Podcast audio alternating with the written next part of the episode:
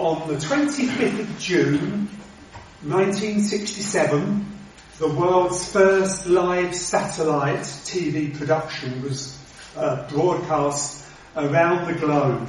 Um, some of us will be old enough to remember that. It was called Our World and it included contributions from 19 countries and it reached uh, an estimated audience of about 400 million people, which then was, was massive. Uh, Britain's contribution was provided by the Beatles, who wrote a song especially for the event.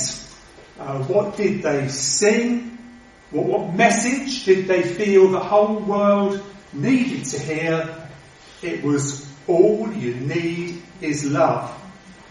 Now, love is a very prominent theme in 1 John. Uh, on five occasions, John exhorts us to love one another, uh, and he throws in another, another one in 2 John for good measure. However, for all that John champions love and even prioritizes love, unlike the Beatles, he doesn't say all you need is love. He doesn't say love is all you need.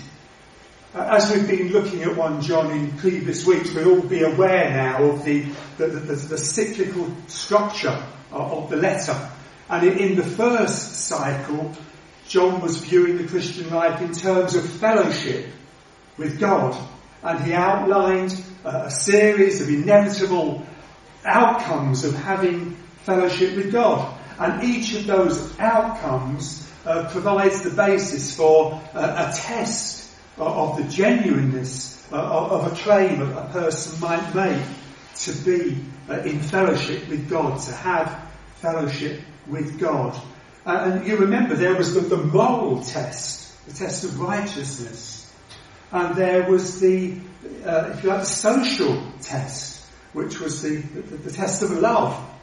And there was the, the theological uh, test, the, the belief that the Lord Jesus Christ uh, is God incarnate, God made man. So, if we're in fellowship with God, we not only should be showing love, not only characterized by love, but that must also be accompanied by righteousness and the conviction that Jesus is God man. Now, in the second cycle uh, in the letter, John is then viewing the Christian life in terms of being children of God. And again, he outlines a series of outcomes that result from being children of God. And each of those provides the basis for a test of the genuineness of, any claim that someone might make to be a child of God. And surprise, surprise, they're the same three tests again.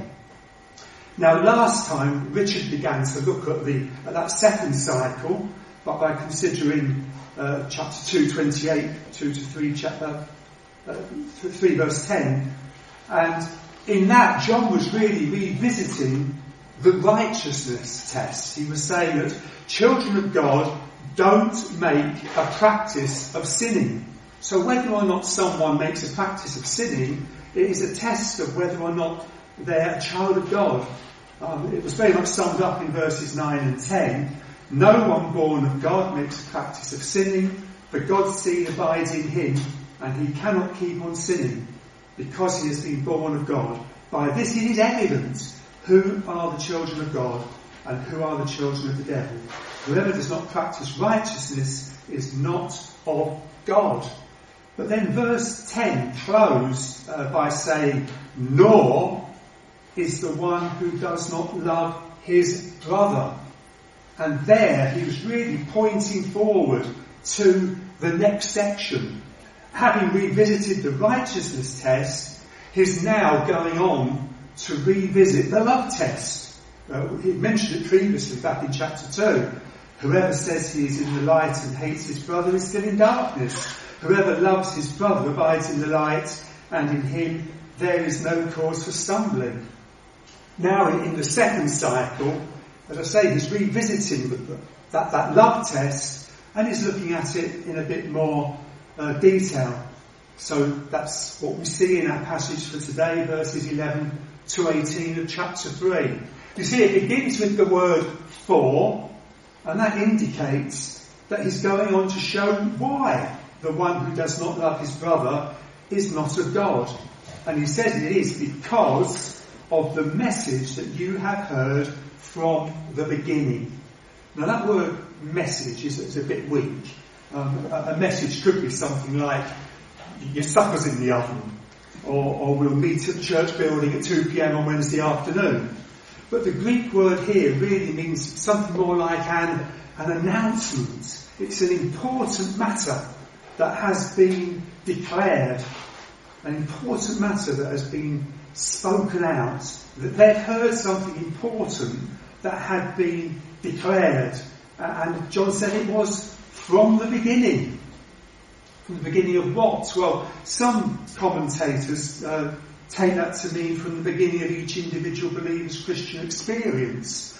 But uh, I don't think that's the right way to understand it. The word you in the text is not singular, it's, it's plural, it's a collective you. Uh, all the children of God that he'd been mentioning, they, they heard a message that had been an announcement that had been made at the beginning of something. Beginning of what? Well, we can work that out, what the message was. The message was that we should love one another. And clearly that's referring to the announcement that Jesus made. Now back in John 13, 34, he said, A new commandment I give to you, that you love one another just as I have loved you. You also are to love one another. Now, when did Jesus say that? It was immediately after the Last Supper, when he'd spoken of his death in terms of his body being given and in terms of there being a new covenant in his blood. Uh, he went on to speak of himself then being glorified and no longer being being with them and, and his disciples being unable to follow him. He gave this commandment for them as they remained it was the beginning of the new covenant, and the message he gave was his commandments for his new covenant people. Now, I must be clear that the love that Jesus set before his people from the beginning uh, is very different from the 60s hippie type love extolled by the Beatles. We'll see that it's, it's Christ-like self-giving, self-sacrificing love that puts others first at your own expense. It's denoted in the Bible by the Greek word agape. Uh, and in typical John fashion, he proceeds in a fairly circuitous manner, uh, with plenty of tangents thrown in, to say more about this love for one another. I'm going to try not to spend too much time on any of those tangents so that I can concentrate on, on four things about this love. Now, the headings are prepared to be impressed. The headings are not only alliterated, I have come up with an alternative alliteration. You see, I, I had two sets of headings, one beginning with I and one beginning with E. And I couldn't decide which was best. So I'm going to give you them both and you can take your pick. So the first point to note is that this love is imperative or essential. John and Jesus both said we should love one another. For, for a child of God, there's a, a necessity about this agape love. There's a necessity for it to be in us and expressed by us. A couple of things to note here is that the word love, clearly here, it's, it's, a, it's a verb. It's something we're to do. Now, the Greek word for the regular verb to love is agapeo. But the word that's used here is agapomen. And that's in the present continuous tense. So he's talking about a continuing attitude and practice of this agape love.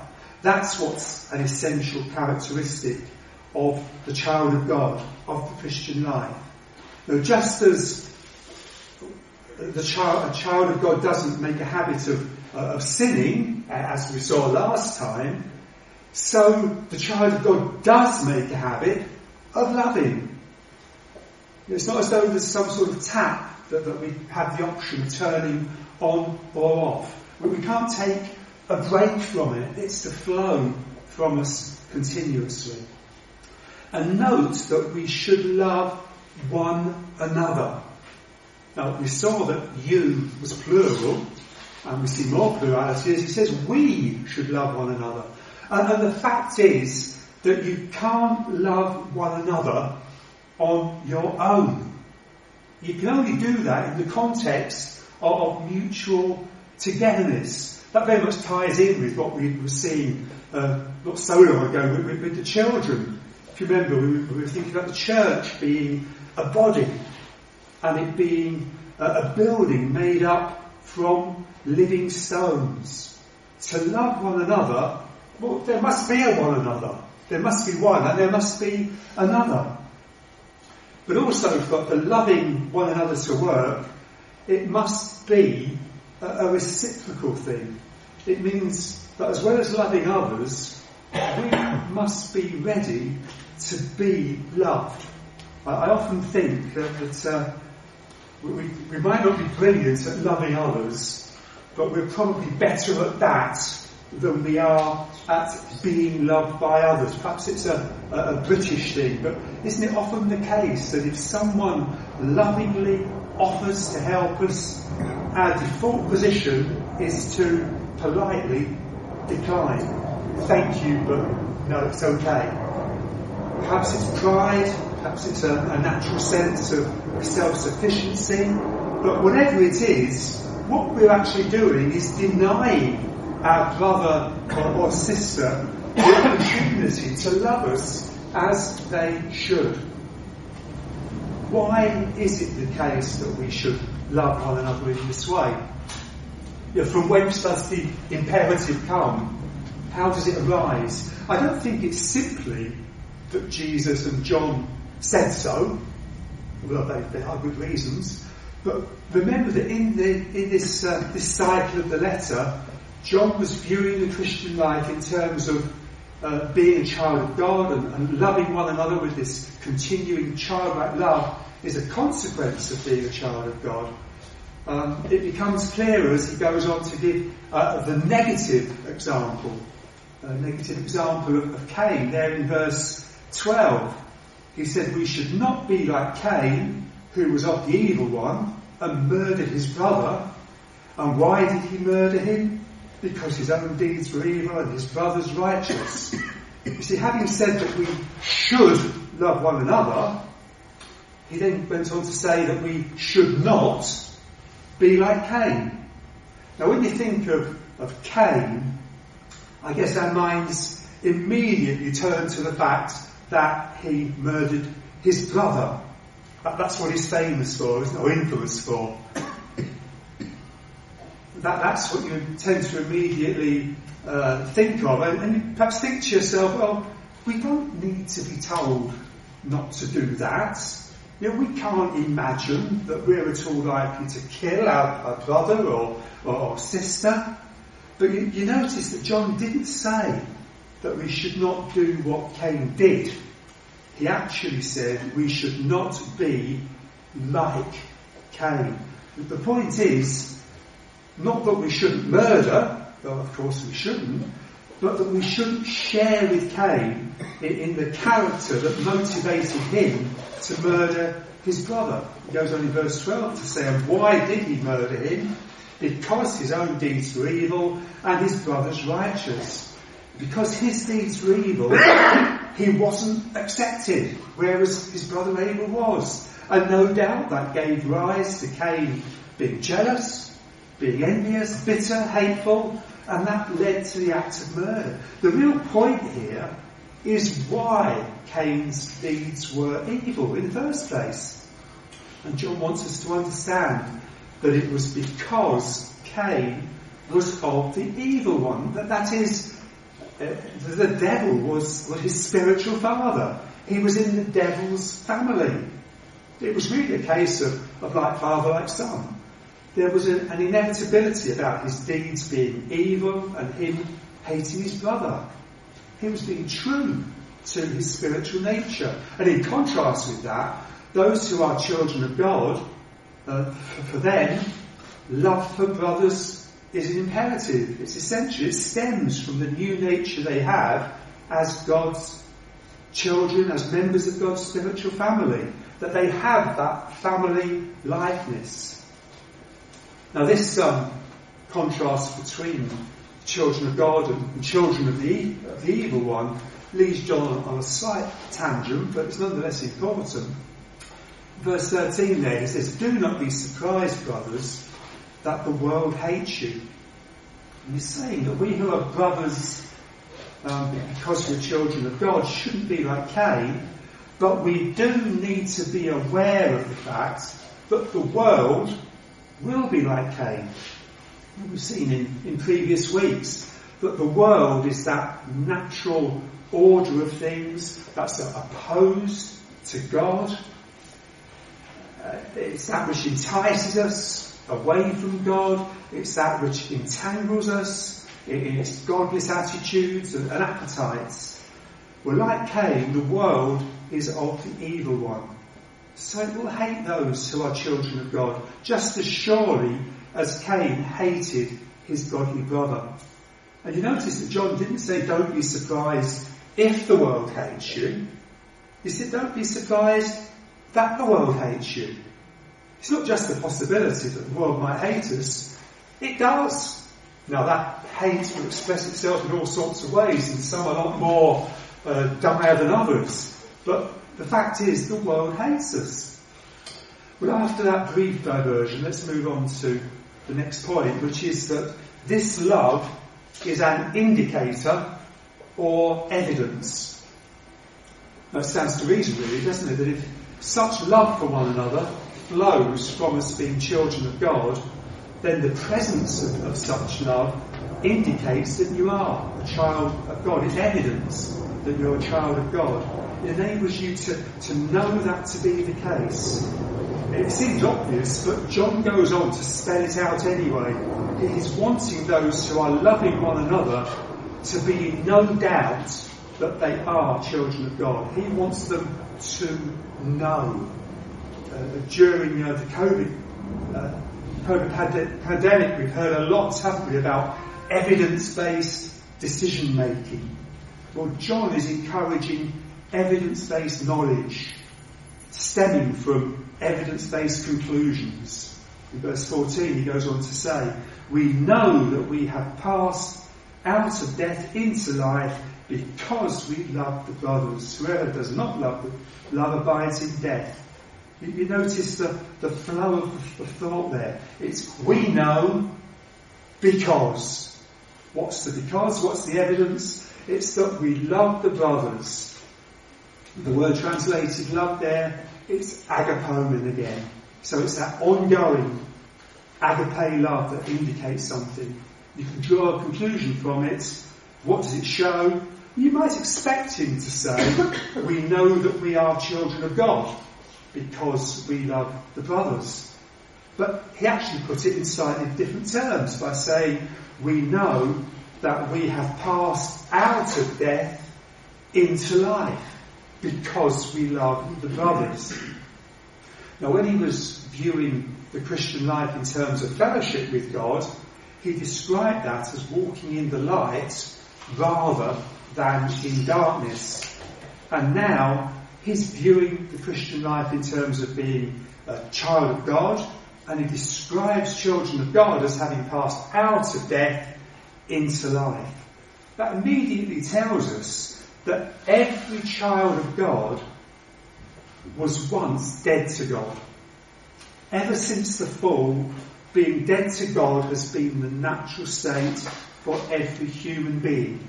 All, like Cain, are naturally of the evil one. And that's not a comfortable idea. That that's not a popular idea.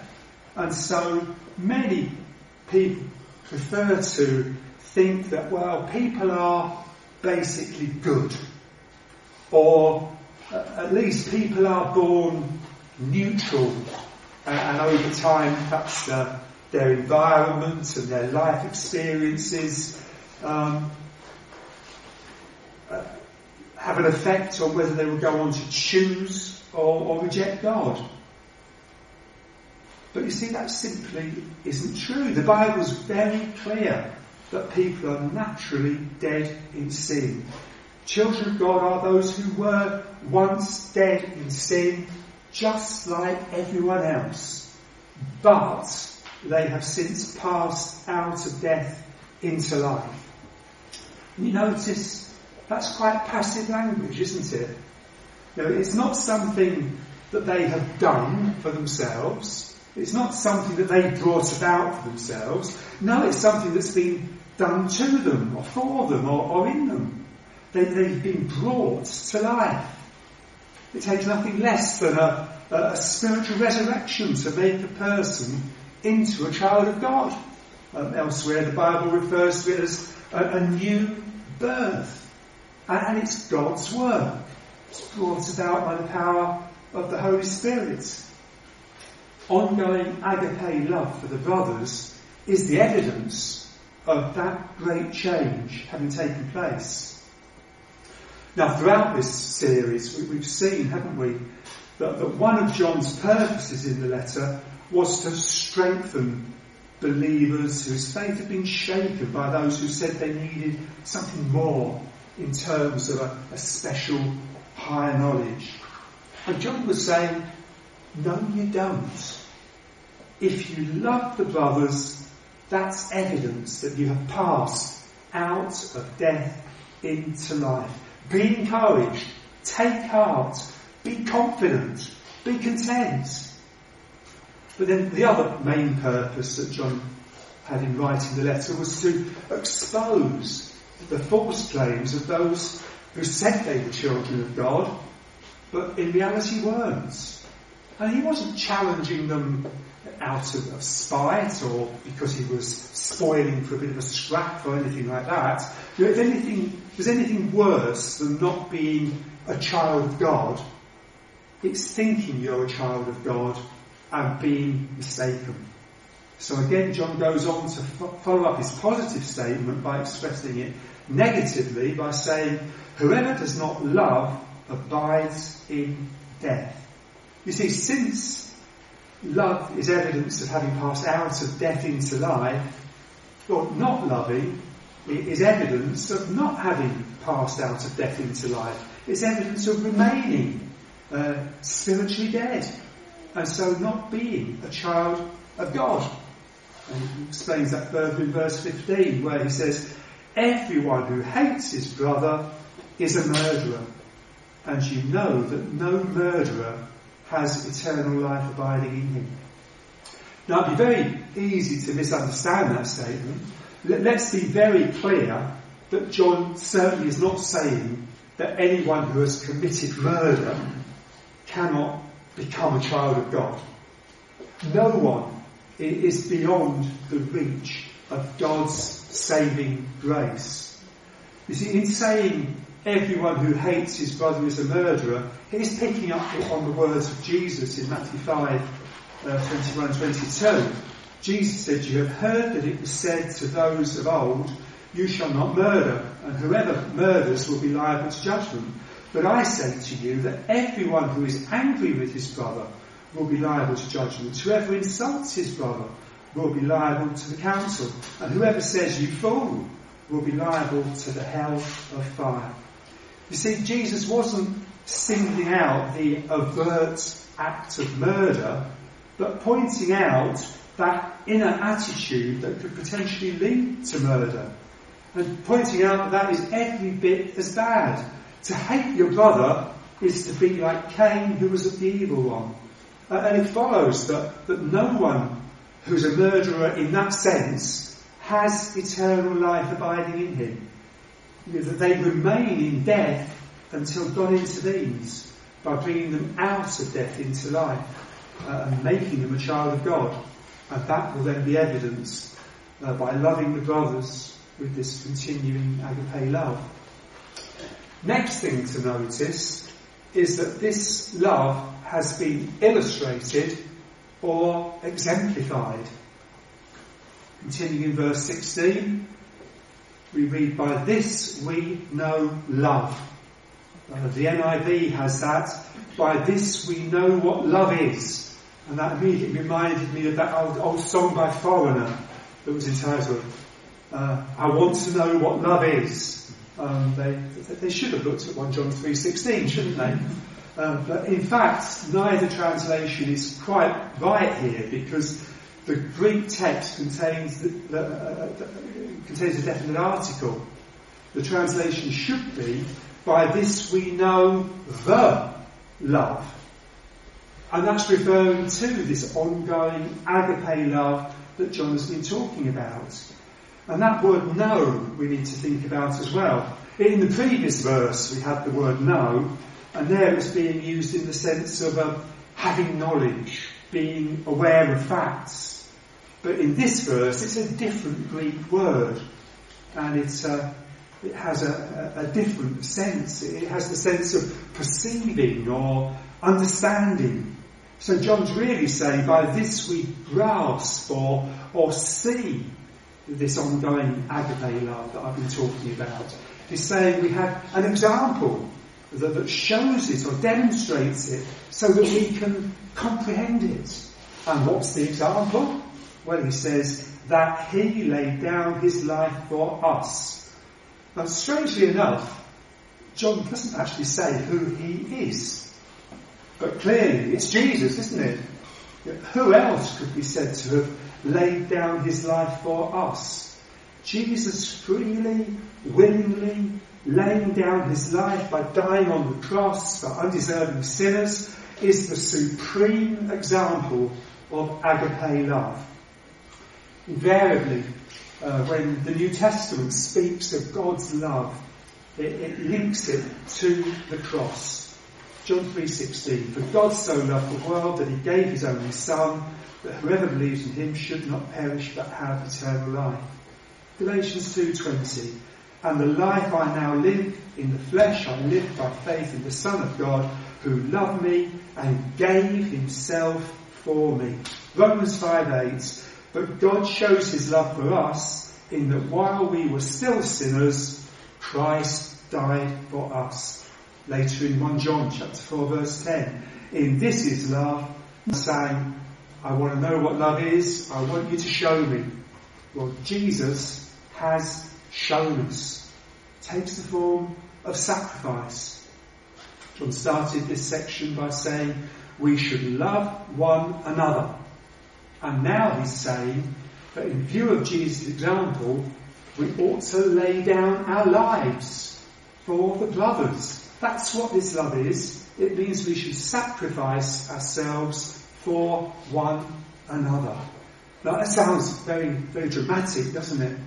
And perhaps we find ourselves thinking, well, we're not likely to have to actually lose our lives uh, for one another. But we see the sort of thing that John has in mind as he goes on uh, to, to give an example of what failing to do so looks like. He says, but if anyone has the world's goods and sees his brother in need, yet closes his heart against him, how does God's love abide in him? Now that translation has been sanitized a bit for the benefits of uh, modern Western sensibilities and understanding. The, the heart isn't actually mentioned uh, in that text at all. Uh, a literal translation would be, shut up his bowels against him or, or even shut up his intestines against him. And to our modern Western ears, that all sounds a bit grisly, doesn't it?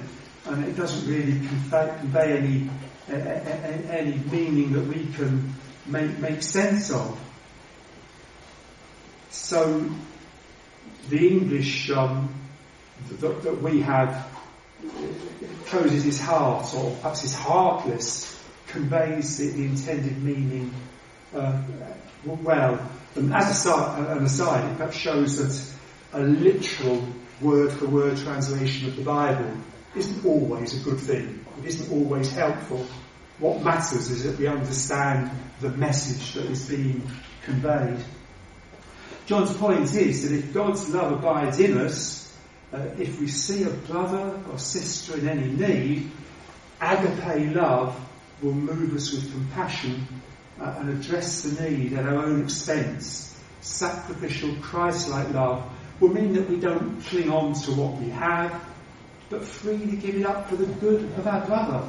If we're following Christ's example of this ongoing love, we will sacrifice our self-interest for the sake of our brothers, whether it be in terms of time, or money, or possessions. Paul made the point very clearly in Philippians 2, 4 to 8, where he said, Let each of us look not only to his own interests, but also to the interests of others.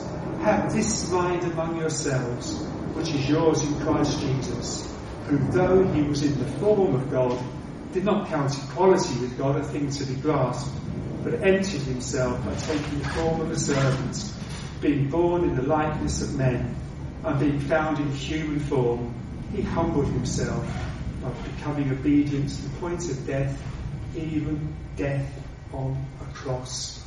What a, a beautiful, perfect example Jesus is for us. That's the love that we should be demonstrating. Uh, that's the way in which we should be loving one another. Well, finally, this love is to be implemented or exercised. Verse 18, he says, Little children, let us not love in word or talk, but in deed and in truth. So he refers to them as little children, picking up on the fact that he's addressing children of God, who should therefore love one another sacrificially. The word for love, once again, is agapomen. So it's still talking about that continual disposition to love. And now, uh, he emphasizes that such agape love must be implemented or, or exercised by actually doing something. It's not a, a thought, it's not a feeling, it's not an emotion, it's doing something. It involves action. He, he puts it negatively by saying, let us not love in word or talk. Now that doesn't mean that exercising this love never involves talking. Sometimes when a, a brother or sister is in need, having someone talk with them is exactly what, what they need. You know, that they, they need someone to give advice, give encouragement, express some sympathy, pray with them. That's exactly what they need. Taking time to meet that need uh, is exercising sacrificial love. It's putting yourself out. It's giving up time for the good of your brother or sister. John's point is that we're not to think that merely talking about being loving is of any use at all. Uttering empty platitudes uh, isn't exercising sacrificial love. Uh, it's the point that James made in, in chapter 2 verse 15 of his letter if a brother or sister is poorly clothed and lacking in daily food, and one of you says to them, Go in peace, be warmed and filled, without giving them the things needed for the body, what good is it? So speaking empty words, but not actually doing anything to meet the need. That, that's what John means when he says, let us not love in word or talk. The people say talk is cheap, don't they? And, often it can be. You know, where's the sacrifice in uttering empty platitudes? So John goes on to say positively that we're rather to love in deed and in truth. We're to love in deed, and that tells us that love must do something. Going back to James' example, if a brother or sister is poorly clothed, lacking food, Love is not merely saying, go in peace and be warmed. It's giving them the things they need. It's providing for them. So love must be indeed. But you notice that John also adds, uh, and in truth. Good deeds even ones that are sacrificial because they cost you something, are not necessarily an expression of agape love that, uh, those who are children of God are to exercise. You see, this love must be genuine. It's not to be for the sake of keeping up appearances uh, making yourself look good. It's not to be for the sake of your own satisfaction and making yourself feel good. Such love involves sacrificial deeds that are motivated by a genuine Christ-like love and concern uh, and be for the good of our brothers and sisters. Back in the summer of love, the Beatles said all you need is love. And it sounded so free and easy, didn't it? But the love of the child that children God are to show is costly. It, it's hard. It's sacrificial love. In this life, we will fail and fall short of that in many ways. But if our continuing attitude and disposition is to love one another in that way, then we can take heart that we are children of God. Or may we each look at ourselves and be able to see that yes, we fail, yes, we fall short, but that's our outlook, that's our desire, that, that's the motivation that flows from within us because we have a new nature, we have new hearts uh, through the Lord Jesus Christ. Amen.